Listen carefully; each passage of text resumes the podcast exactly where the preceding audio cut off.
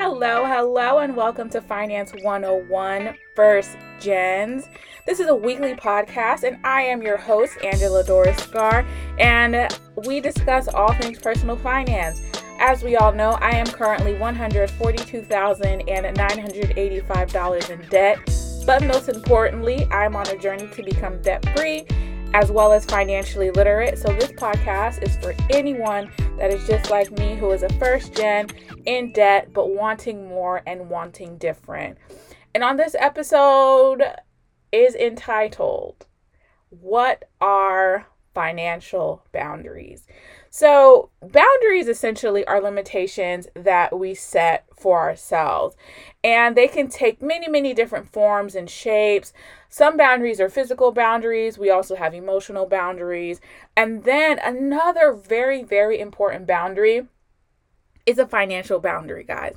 If I had $1 for every time my therapist said, that's a boundary issue, you need to set up a boundary there, I would not be in debt.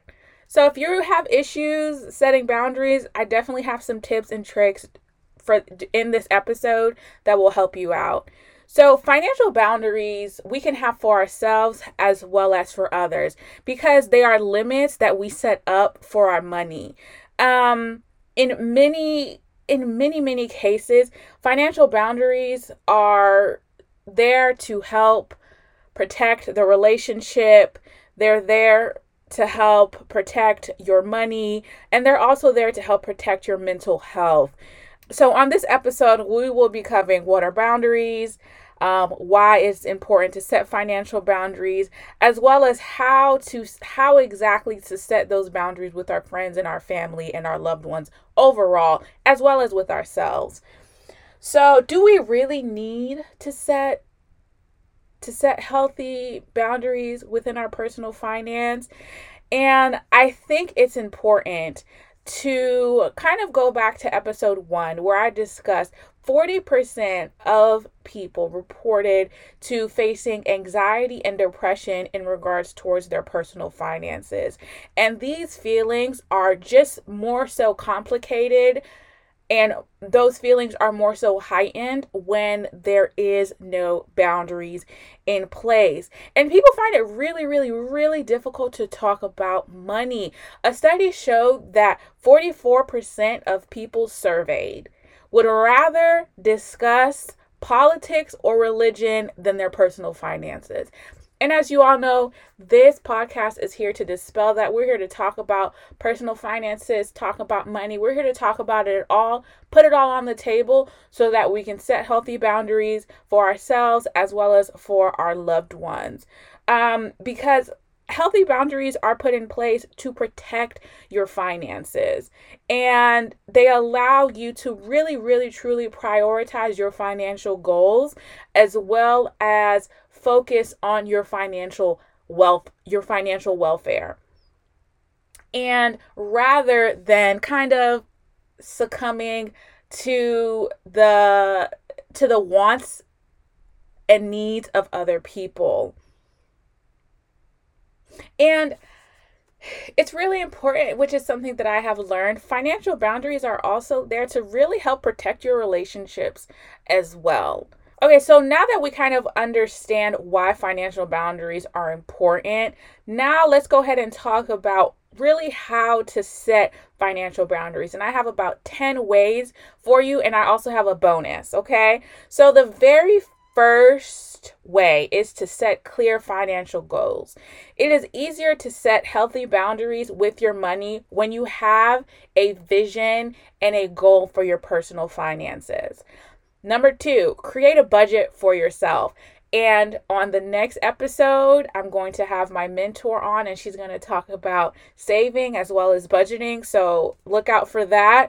But regardless of your financial goals, or whether or not you're in debt, or whether or not, you know, you have any challenges like me, it's very important for you to manage your money, because it's putting you in control of your personal finances.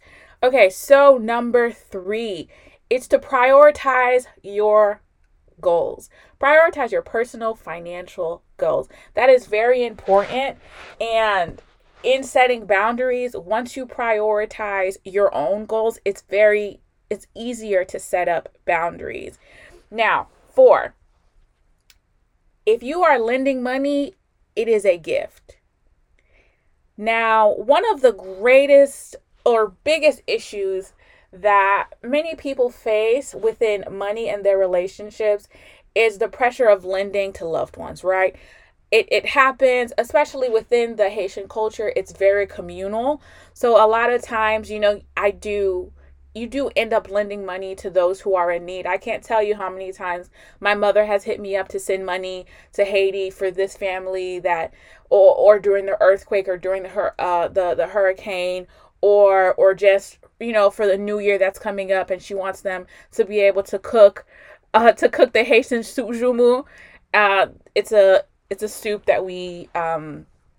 a soup that they make every year, January 1st, to celebrate Haitian independence. So I can't tell you how many times that has happened, but I give you this 4th how to, because if you cannot lend it as a gift, you shouldn't be giving. And I know that's very, very difficult to understand, because I have learned that when you sacrifice your needs in order to meet someone else's needs, it's not sacrifice, it's suffering. And there's a huge difference between sacrifice and suffering. You can sacrifice your wants in order to provide for someone's needs, but you also need to prioritize your own financial needs. So if you do not have it, if you are not in a position in which you have it to give, then you are not in a position to be lending. Because when we lend money, there's really no telling whether or not you'll get it back. So your expectation should be that you will not receive that money back. So that's very important. Now, the 5th tip, right, is to have really, really, really difficult conversations. And one of those conversations that I want to discuss right now is to talk to your parents about their retirement plans. Oftentimes, when parents are set to retire, especially when you have immigrant parents who haven't been here their whole lives and who haven't been working, who may not have the 30 years or the 50 years or whatever it is to gain their full retirement, you may be responsible for providing for them. So if that's something you want to do for your family and you want to provide for your family, having those really difficult conversations early on can really help to alleviate a lot of issues in the future. Now, number 6, this one, you guys, I struggle with this one. So no is a complete sentence, because at the end of the day, you are your own best advocate, and there will never be a time where you cannot stand up for yourself. It's very important to realize that if you say no, that is a complete sentence and you do not need to explain yourself. Now, to kind of go back on that one, no is still a complete sentence, but tip 7 is to communicate your boundaries very clearly. It's very easy to feel resentment towards your family and towards your friends when they don't respect your financial boundaries. So to clearly communicate with your loved ones what you are going through financially, and not to say that they are owed that, but to really avoid that sense of resentment, to let them know, hey, I'm not in a financial position to help right now. My family is aware that my priority right now is to pay off my debt. And that has been clearly communicated. If you are a friend and you're listening to this podcast, it has also been clearly communicated. So hopefully that will dispel a lot of resentments. And once your loved ones see that you are serious about your financial boundaries, they will also begin to respect those boundaries because you yourself are respecting them. Now, number 8, you can also offer help that is not financial. So, for example, if a family member or a friend loses their job, instead of offering financial assistance, you can also help them to review their resume. You can help them to apply for jobs. You can serve as a reference to them, to the positions that they are applying to. So you can kind of get creative with providing help that is not necessarily monetary. It's not necessarily monetary aid or help. Okay, now we're at number 9. Number 9 is for me. It's to let go of guilt. Because if we set boundaries to protect ourselves as well as to protect our finances, people will be unhappy because you are changing the way you behave. You're just changing. And that is okay to change your mind, to make different decisions, to choose a different path. That is definitely okay. And there is no reason, absolutely no reason to feel guilty for choosing yourself and for choosing your finances. And I think a lot of times when people are in need and you want to help, there is a level of guilt because it's like, I'm not in a position to help right now. And I know personally, I feel a lot of guilt when I'm not able to help someone, but prioritizing my goals and setting clear boundaries to begin with always help me to dispel that guilt, because I know I have effectively communicated, hey, this is where I am right now in my finances, and I'm just not able to help. Now, number 10 is very important, and it's to recognize the boundaries of others as well.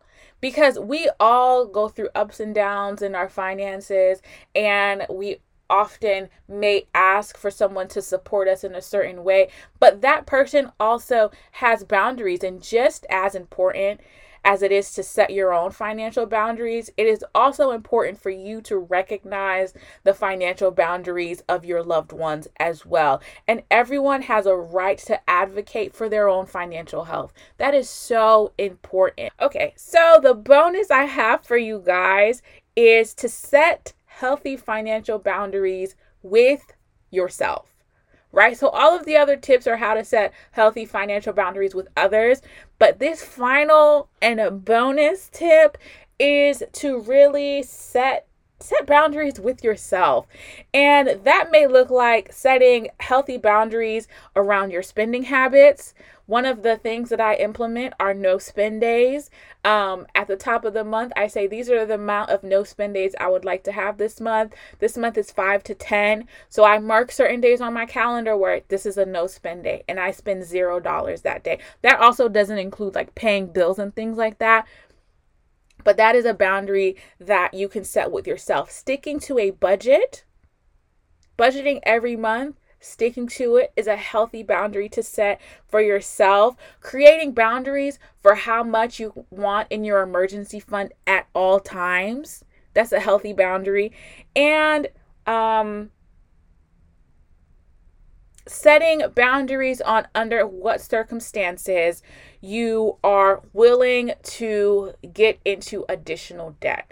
So under what emergencies? But if you do have an emergency fund and your emergency fund is not enough, that may be a circumstance in which you will allow yourself to get into more debt.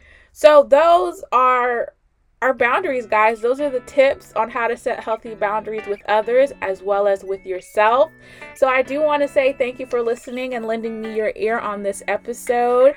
On the next podcast, we're going to have my mentor Kaniko on, and I'm very excited about that. So for more information about me and or the podcast, please visit us at www.first-gens.com. You can also follow us on Instagram at Finance for First Gens, or my personal Instagram at Angela Doris Scott. Remember, guys, we are in this together, and together we will be debt free. I'll catch you on the next one.